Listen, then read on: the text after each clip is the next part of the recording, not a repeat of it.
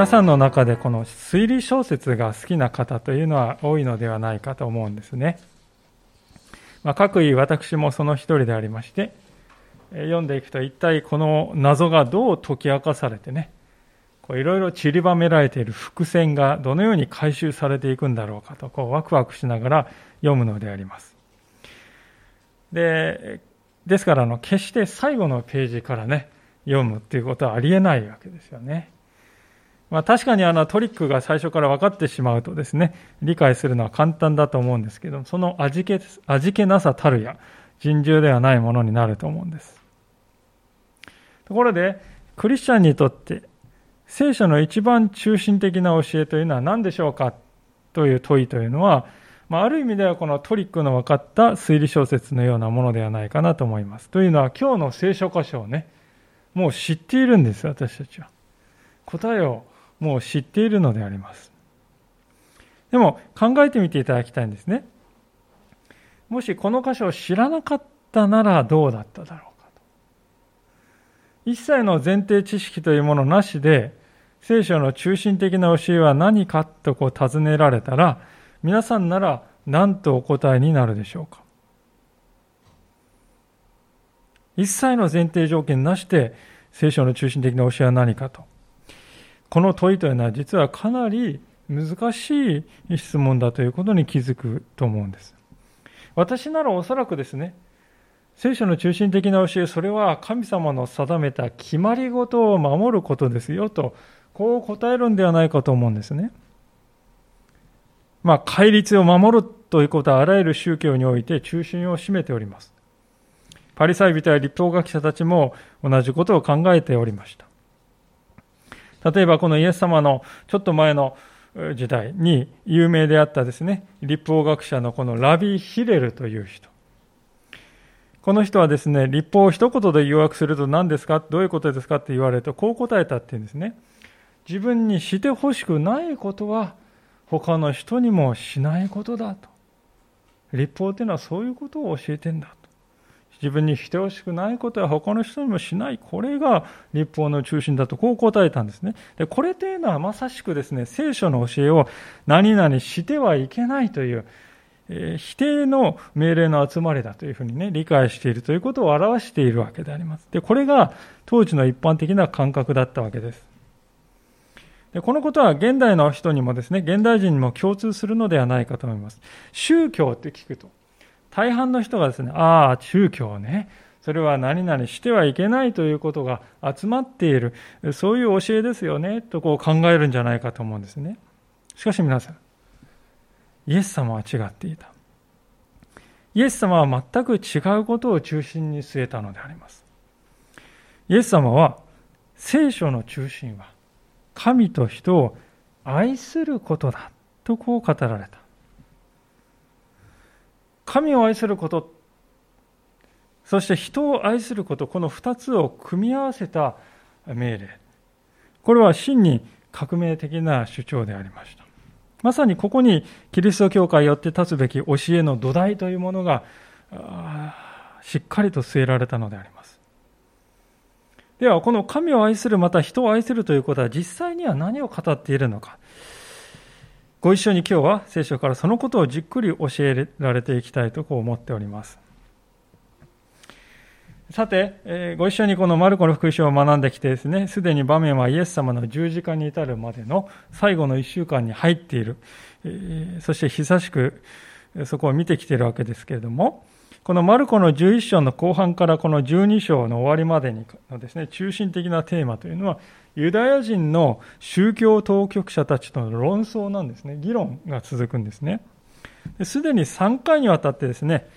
なんとかこう罠にかけてやろうとすね、陥れようとする巧妙な質問をイエス様は受けてきて、それを退けてきたイエス様でありました。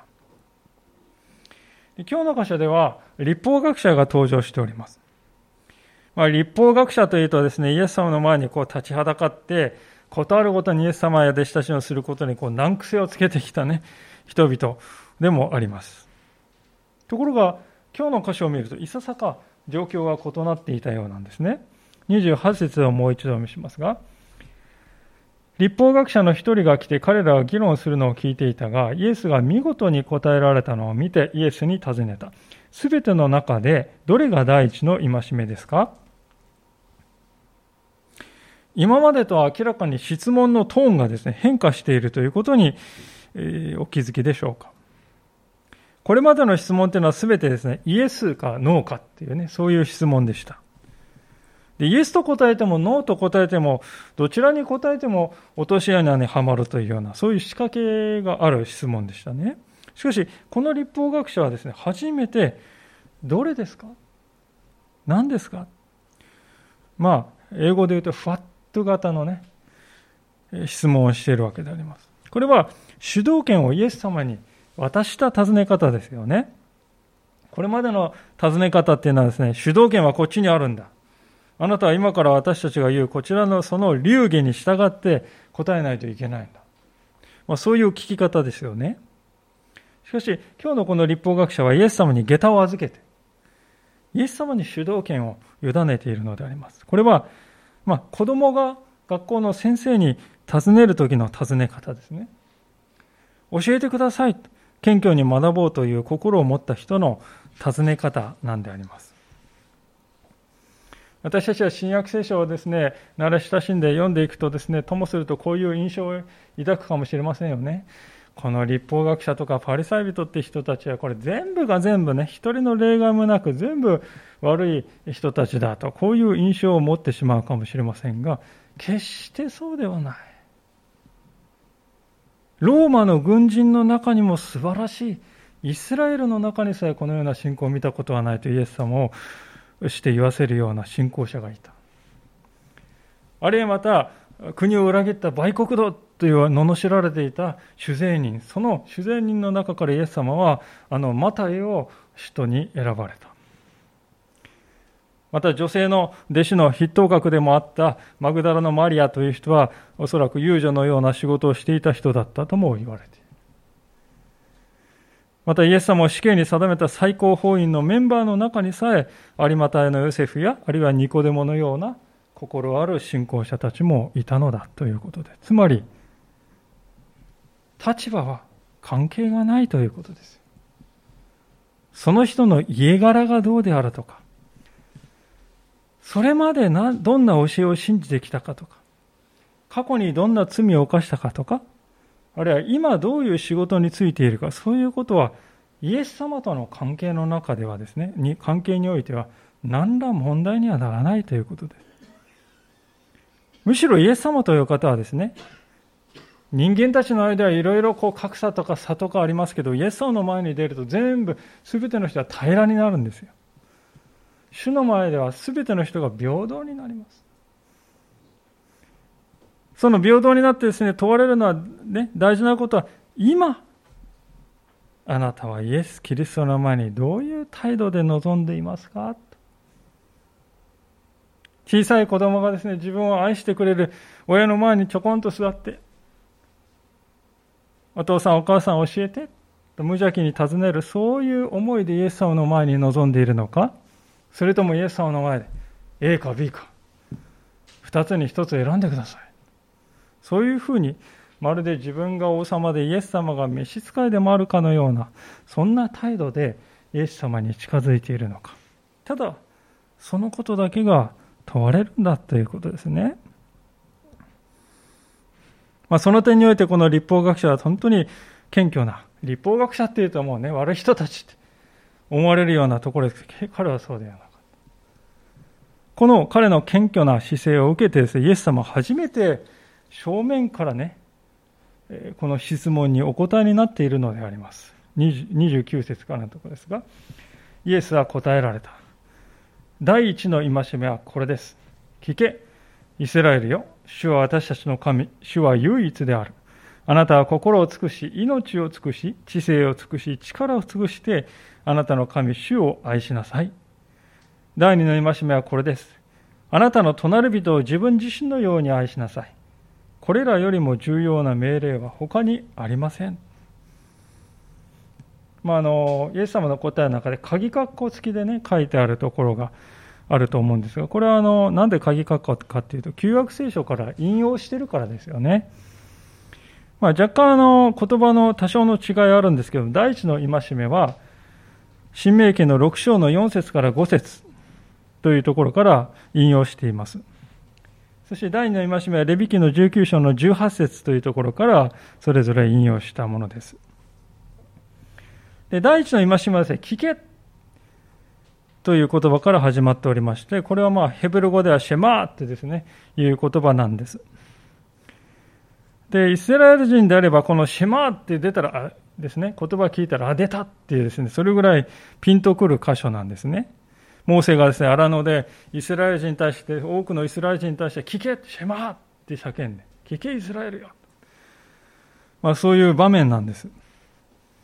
で、このシェマーのですね、中心的な教えは30節の最後にありますように、あなたの神、主を愛しなさいということです。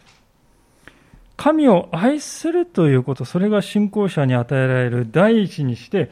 思考の命令であると、イエス様は言われたのであります。では皆さん、神を愛するって具体的にどういうことなんでしょうか？まあ、世間一般で言うと愛するっていうとね、神様大好きってですね、心でこう、好き好きってこう思うことなのかと思うわけですね。あるいは神を愛する、それは神様のために一生懸命奉仕して差し上げることだと思うかもしれません。あるいは神を愛する、それは神様のために大きな犠牲を払って、神様に捧げ物をすることなんだとそう感じるかもしれません。で、この点において、やや曖昧なね、えー、人というのが実は多いように思うんですよね。そのために実際には神を愛しているとは到底言えないにもかかわらず、たくさんの事柄がですね、これが神を愛することですよとこう勘違いされているような気がいたします。神を愛するということは具体的に何を意味するか。それはそのすぐ前の箇所を見るときに明らかになってきますね。すぐ前のところに何て書いてあるかというと、あなたは心を尽くし、命を尽くし、知性を尽くし、力を尽くして愛しなさい。このこの部分ですよね。あなたは心を尽くし、命を尽くし、知性を尽くし、力を尽くして。これが愛するということの具体的な表れなんだということです。でしかし、ここで別の問題が発生するんですね。それはどういうものかというと、この尽くすという日本語の聖書の特有の翻訳なんですよね。実はあの、ヘブル語の旧約聖書の箇所でも、またそれが訳されたギリシャ語でもですね、この元々の文の中には尽くすという動詞は含まれていないんですね。尽くすって言われたら皆さんね、どう何をイメージするんでしょう？しますか皆さん。おそらく人が恋人とか配偶者にですね、一生懸命尽くしてあげるっていう、そういう、え、ね、えイメージですよね。つまり自分を犠牲にして相手のために時間を費やしたり、あるいは、まあ、尽くすっていうんですからね、雑巾をこう絞りに絞って最後の一滴までこう絞り出してね、出し尽くすっていうような、そういう意味合いで尽くすっていう言葉は使われるように思うんですね。で、それと同じ発想をここで当てはめてしまってね、神様にとことん尽くさないといけないんだ。神様に財産全部を捧げないといけないんだ。他のことは全て犠牲にして神様に全部のことを、えー、ね、全身全霊向けていかないといけないんだ。そういうふうに考えてしまう人が多かったのではないかと思う。尽くすと聞くと。皆さんいかがでしょうか？けれども、そのような尽くすという言葉から来るですね、日本語から来る受け取り、五感というのはですね、誤解であると申し上げたいのであります。なぜかというと、この尽くすということは原文では単に全てでという単語だからですね。全てでと。実際英語の聖書を見ると、with all your heart ですね。with all your heart 心の全てで愛しなさいと言われるんですね。なんだ、あんま変わんないんじゃないでしょうかってね、思うかもしれませんが、いやいや、全然違うんですよね。尽くすっていうと皆さん、私たちの行いがクローズアップされますよ。目に見える分でちゃんとやってますかってそういうところが注目されますよ。しかし、心のすべてっていうのはそういう意味じゃなくてね、心の全体っていう意味なんですから、これは何を言ってるかというと、心が二つに分かれてないっていう意味ですよね。これ夫婦関係に例えるとよくわかるんではないかと思うんです。夫婦円満の秘訣は何かと。それは、ね、お互いが自分の心の中に相手以外の異性を入れないということですよね。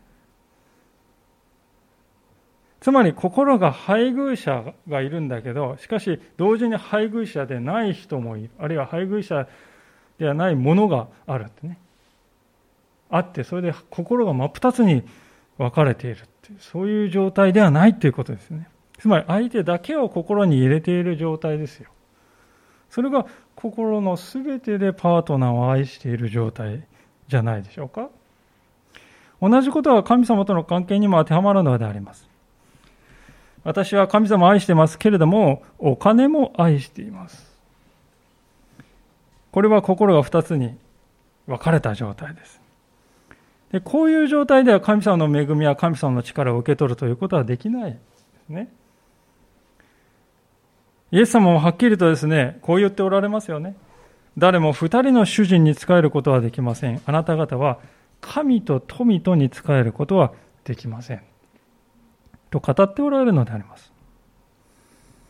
別の人はこれを聞いて、いやいや、私はお金のことはあまり構わないんです。私の宝物はですね、家族なんですよ。私は神様を愛していますけれども、家族も愛しているんです。とこう言うかもしれません。実質的にはでもこれも同じことを言っているんではないでしょうか。というのは、本来ですよ、神様と家族っていうのは皆さん、対立するものですか？対立する概念ではないですよね。神様を愛する時に本当の意味で家族を愛する力が与えられてくるわけです。ですから私たちは神を取るのか家族を取るのかというねこの排他的な二者択一の問題ではないんだと。まず神を愛するなら家族も愛するその力が湧いてくるのだ。つまり優先順位の問題なんだということですね。まず神様に心の全てを向けるんです。その次に全身全霊で家族を愛する。そうするときに真の意味で両立ができてくるということですね。でこのことが分かりますとね、心のすべて、命のすべて、知性のすべて、力のすべてと書いてあるのはですね、力を尽くし、ごめんなさい。尽くしてってね、書いてあるのは、それが二つに分かれた状態ではない。一つになってという意味なんだなということが分かってくると思いますね。皆さん、神様は唯一です。神は唯一である。主は唯一である。その唯一の神様を愛するときには私たちという存在も一つになって愛する必要があるでしょうということですよ。私たちの心の中に二人の私がいる。そういう状態じゃなくて私のね、心も命も知性も力も一つになって神様を愛するということですよ。じゃあなんでこの心、命、知性、力という4つの、ね、要素がわざわざ書いてあるのか、それぞれにどんな意味があるのかとね、まあ、一つ一つ細かく見ようと思えば見ることもできるんですが、まあ、しかし、時間の関係上、それはいたしませんが、結論から言いますと、これは人間という存在をですね、いろいろなこの角度からこう見た、その見た結果としての全て、人間の全てということを表していると思いますね。心というのは意志を働かせる場所です。命というのは存在がある場所です。知性というのは論理的な理解力を表しています。力というのは体力とか行動力といったこの物理的な力というものはそれぞれ表していますね。これらっていうのは皆さん、それぞれ相互に補い合ってね、私たちじゃないです。ですですからそれらは相互に補い合って愛を達成させるんだとこう言ってるんですね。でここで大事なことはですね、どんな時でもありとあらゆる時でもこれら4つが完全であるってそんな人なんて一人もいないということです。時にはね、私の心がどうしても愛することを拒むんだと、そういう時があるかもしれません。その時は知性で愛そうではありませんか？別の時には知性がどうしても愛するということを拒むかもしれませんその時には力を持ってつまり愛の技を淡々と繰り返すということで愛を示せばよいまたある時には私たちの感情が愛することを拒否するかもしれない。その時は意志を用いて愛することです。さらには病気になって私たちの力が弱って愛することが表せなくなるかもしれない。その時は私たちの心で取りなして祈ることによって愛を表すことができるでしょう。つまり、この4つの事柄それぞれ互いに補い合っているわけであります。これらのことが相まって私たちは神様を愛するということは具体的に可能になるということです。大事なことは何度も繰り返し申し上げているように、2つに分裂し、裂かれた状態になってないということです。問われているのは私たちが熱心であるか一生懸命やってるかそういうですねことではなくて誠実であるかということです神は唯一のお方そのお方を私たちも一つとして一つとなって一つの存在として愛していくということなんですねさあここまでは良いと思うんですけれどもイエス様の教えが真に共感すべきことであったのは、この命令にですね、この第二の命令というものをがっちり組み合わせて提示したことだった。そこにポイントがあるんですね。つまり、あなたの隣人をあなた自身のように愛しなさい。これをがっちり組み合わせてイエス様は語られて。このことはですね、弟子であるこのヨハネも後になってはっきりとこのように語っているのであります。一箇所開けたいと思うんですが、ヨハネの手紙第1の4章の20節ですね。ヨハネの手紙の第1の4章の20節え、新科学2017で484ページになります。第一ヨハネの4章の20節です。それではお読みいたします。第一ヨハネ4章の20節神を愛すると言いながら兄弟を憎んでいるなら、その人は偽り者です。目に見える兄弟を愛していない者に、目に見えない神を愛することはできません。神を愛する者は兄弟をも愛すべきです。私たちはこの命令を神から受けています。あ厳しいなって思うかもしれません。神を愛すると言いながら兄弟を憎んでいるならその人は偽り者だと言いますね。厳しいなと思うんです。でもこれは結局ですね何を言ってるかっていうと相手によって愛を使い分けてはいけないっていうことじゃないでしょうかね。神様を愛することと隣人を愛するということはですね家で例えると柱とこの筋交いの関係に似ているなとこ思うんですね。まあ、このようなものですよね。皆さん、この縦の柱がないと家って絶対立たないですね。それはもう当たり前のことであります。縦の柱がですね、なければ家は建ちません。しかし、縦の柱だけで筋交いがこうね、斜めのこの筋交いがなければ、え、家はですね、まあ、なんとかなったってはいるけれども、災害にはとても弱いものになりますね。柱にこの斜めの筋交いが入ることで、柱そのものも非常に強くなっていきます。まあ、これとまさに同じように神を愛するというこの縦の柱と、まあ、それがないと家は建たないんですけどね。しかしそこに隣人を愛するというこの筋交い、これが加わって、この2つは分けることができない一体化したものなんだと。こうして初めてあなた方の愛というのは強固なものになるのだとこうイエス様は言うんですよね。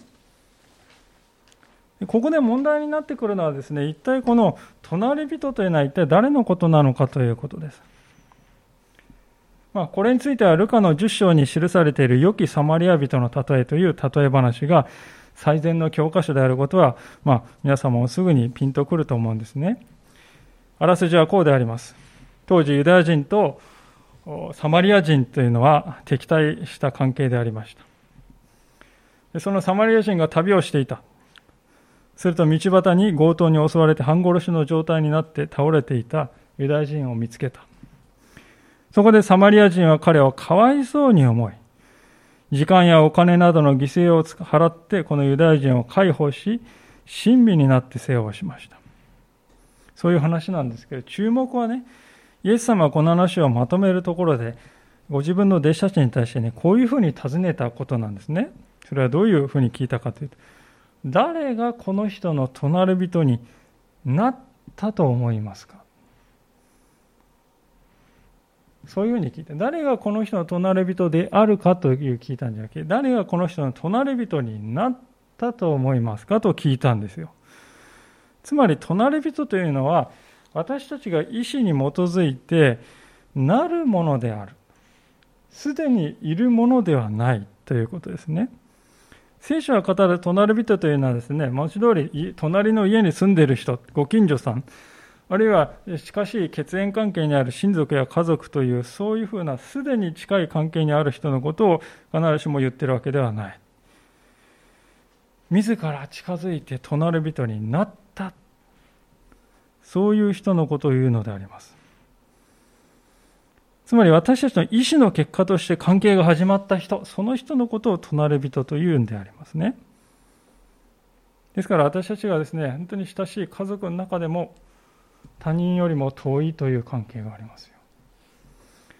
反対に何の血縁関係もなくても家族以上に親しい人もいます。全て私たちの意思がねこの人の隣人になる。という意思がそうさせているのではないでしょうか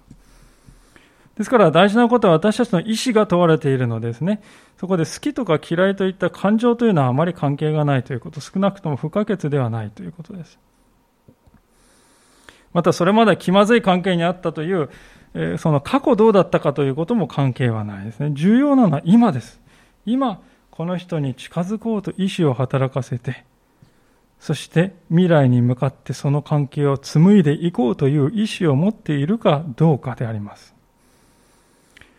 ですから、たとえ死ぬほど嫌いだという人とも私たちは隣人になることは可能なんですね。だって先ほどの例えにありました良きサマリア人のね、話。多分サマリア人からするとユダヤ人は死ぬほど嫌いな人たちだったですよ。ユダヤ人はサマリア人をですね、あの人たちは根血だと見下しておりましたから。でも、隣人になったんですね、サマリア人は。では、この隣人をですね、あなた自身のように愛するというのは一体どういうことでしょうか？単刀直に言いますと、これはですね、相手がまるであなたそのものであるかのように扱いなさいという意味です。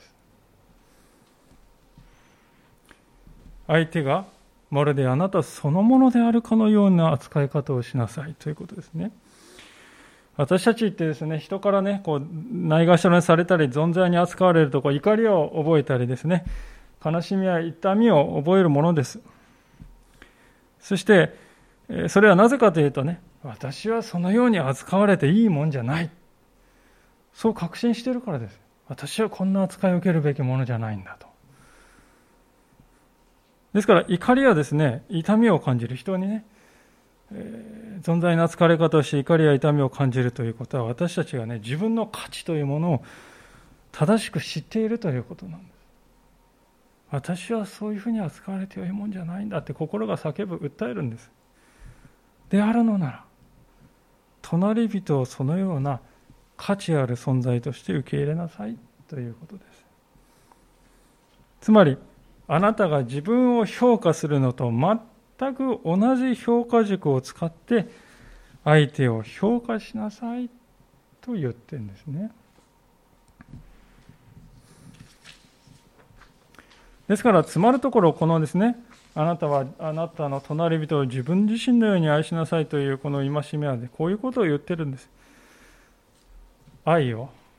あなたという枠を超えて解放させなさいということですね。イエス様は自分を愛することはやめなさいとは言ってませんよね。というよりも全ての人は無意識のうちにすでに自分を愛しています。自分が一番可愛いんですね。自分を第一にし、自分の健康や自分の未来のことが一番心配で、そしてまず、人よりも自分をあの第一にしてもらいたい、自分を愛してほしいんだって思ってますよね。イエス様は決してそれを否定はしてないです。あなたは自分を愛することをやめてしまいなさいなんて言ってないですね。そうではなく、その愛をあなただけの中に閉じ込めて独占してはいけないよって言ってるんですね。あなたは自分に惜しみなく注いでいるそのね、愛を他の人にも解放して分け与えなくてはならないとそうおっしゃってるんですね。あなた自身のように隣人を愛するというのはそのような意味であります。こうして見ていきますと、第一と戒めと第二の戒めというのは、この2つで1つの大事な真理を語っているんだなということが、まあ、なんとなく気づいてくるんですが、それはどういうことかというとですね、この第一の戒めと第二の戒めは結局、神と人を愛することを決してやめないことだ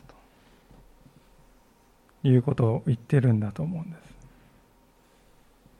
神と人を愛することを私はやめない。心に決めてしまいなさい。それをあなたの生きることの中心にしてしまいなさい。そう言ってるんだと思うんですね。私たちは愛するということをすぐに条件付きにしてしまうんですよ。あの人は私にあんなにひどいことをしてきた。だからもう愛してやらない。そういう具合ですね。あるいは長年こんなに尽くしてきたのに裏切ってきた。もうあの人は愛するに値しない人だ。そう思ってしまう。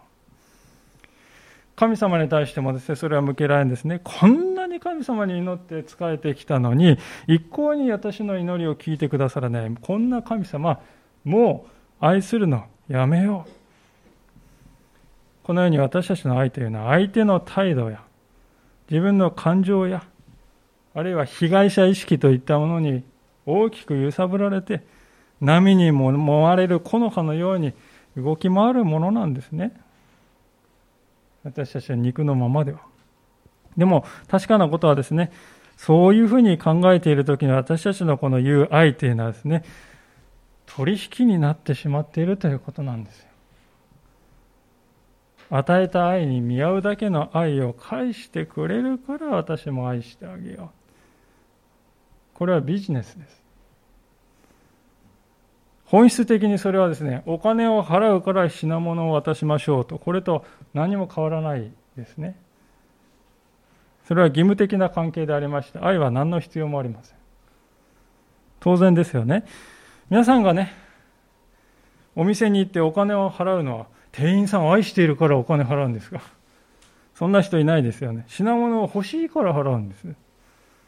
店員さんもですね、皆さんのことを愛しているから品物をくれるかって、そんなことないですね。お金を払ってくれたから品物をあげるんですよ。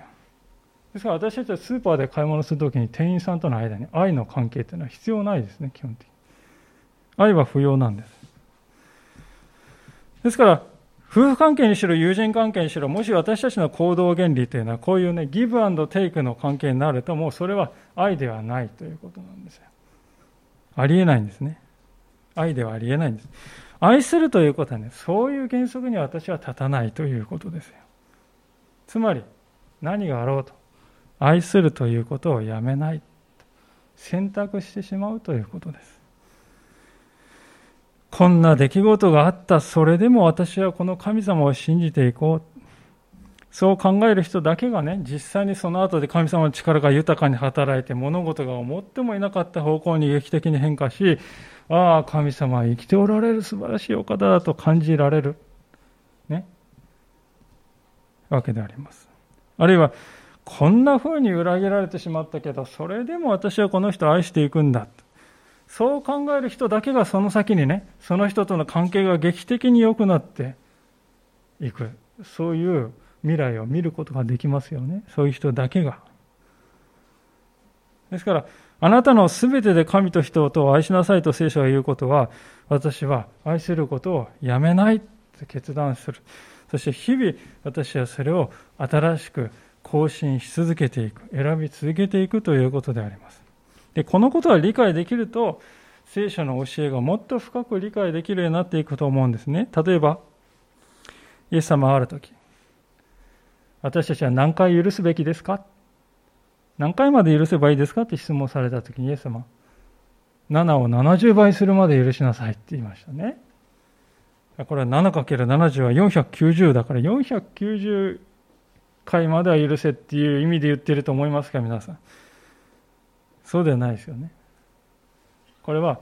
許すことをやめないという意味ですよね。もうこれだけしてあげれば十分だろうと思わずに許すという選択をし続けるということです。それが7を70倍するまでということの意味じゃないでしょうか。7っていうのは完全数ですから。完全数に完全数をかけるということは許すということをやめないで生きるっていうことなんだな。でそれはね、この許すということは愛することをやめないという選択の中に含まれているじゃないですか。許すということも痛みを忍ぶことも全てはこの愛するという大きな縁の中に含まれているんですよ。ですから愛というのは私たちが成し得る究極の犠牲なんだということですね。この質問した立法学者というのは聖書の真髄をこのように要約してみせたイエス様の答えを聞いて感銘を受けたようです。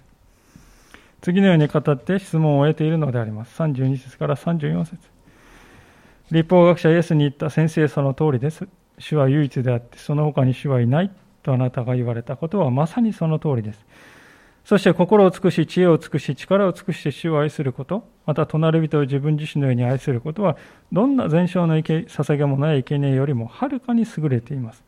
イエスは彼が賢く答えたのを見て言われた。あなたは神の国から遠くない。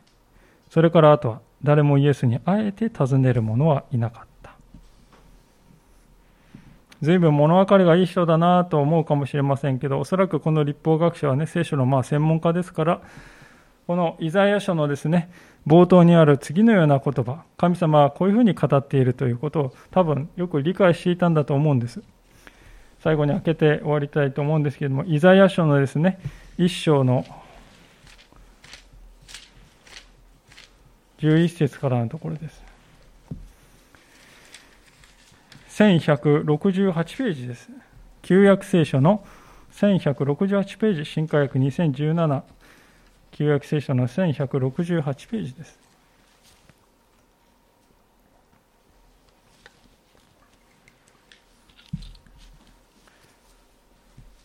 イザヤ書の1章の11節から17節までを読ませていただきます。1168ページ。お読みします。あなた方の多くの生贄は私にとって何になろう、主は言われる。私はお羊の全焼の捧げ物や、肥えた家畜の脂肪に飽きた。お牛、子羊、親木の血も喜ばない。あなた方は私に会いに出てくるが、誰が私の庭を踏みつけようとあなた方に求めたのか。もう虚しい捧げ物を携えてくるな。香の煙、それは私の意味嫌うもの。新月の祭り、安息日、会合の召集、私は不義と清めの集会に耐えられない。あなた方の新月の祭りや礼祭を私の心は憎む。それは私の重荷となり、それを担うのに疲れ果てた。あなた方は手を述べ、広げて祈っても、私はあなた方から目をそらす。どんなに祈りを多くしても聞くことはない。あなた方の手は血まみれだ。洗え、身を清めよ。私の目の前からあなた方の悪い行いを取り除け。悪事を働くのをやめよう。善をなすことを習い、公正を求め、虐げる者を正し、みなしごを正しく裁き、やもめを弁護せよ。神様はここで何を語っておられるのかというとですね、宗教的な儀式が、儀式は人を救わないということを断言しておられるんです。まあ、誤解していただきたくないのは、その宗教的な儀式というのは、中身のない上辺だけの儀式ですね。そのような儀式に神様は耐えられないとまでおっしゃってます。神様はここで本質を問うておられるんですね。そう、私たちが神様を一つの心、一つになって愛そうとしているか、隣人を自分のように愛そうとしているか、自分自身のように愛そうとしているか、愛を自分だけに限定しないで、周りの人に注ごうとしているか、愛することを決して諦めないで、愛をやめないと決心しているか、そのことを主は見ておられるんだということですね。今日の箇所に登場する立法学者はその本質というものを見失ってはいなかったのです。だからこそイエス様からあなたは神の国から遠くない。イエス様が立法学者に対して言われた評価の中ではこれは最上級のものですよね。まあ、事実上あなたは神の国に入っていると言ってもいいようなそういう言葉です。あなたはいかがでしょうか愛というものは選択であります。あなたという存在が一つになって行うことです。二つに分かれた状態でなく一つとなって行う、それが愛です。愛には神様と人で使い分けるような分け隔てというものはありません。そして愛するという営みには終わりがありません。神様と人とをそのような愛で愛すること。これが聖書が全体として私たちに語る偉大なメッセージなのであります。お祈りをしたいと思います。